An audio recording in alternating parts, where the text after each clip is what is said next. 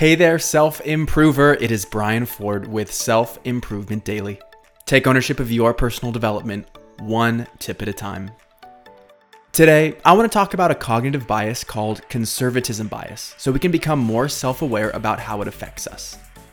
Conservatism bias is a resistance to changing your opinion on something, even when presented new information. Psychologically, this might be in place to protect yourself from thinking less of yourself or being embarrassed.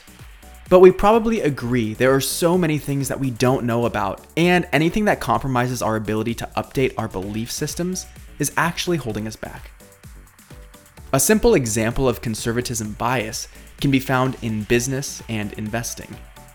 You have a reason to believe that a stock will do well, but when the company's leadership announces issues, you don't take action as quickly as you should because you're holding on to the original impression you generated. Conservatism bias is characterized by inaction or not making changes in the face of new evidence. It takes a brave, strong, and confident person to admit when they're wrong.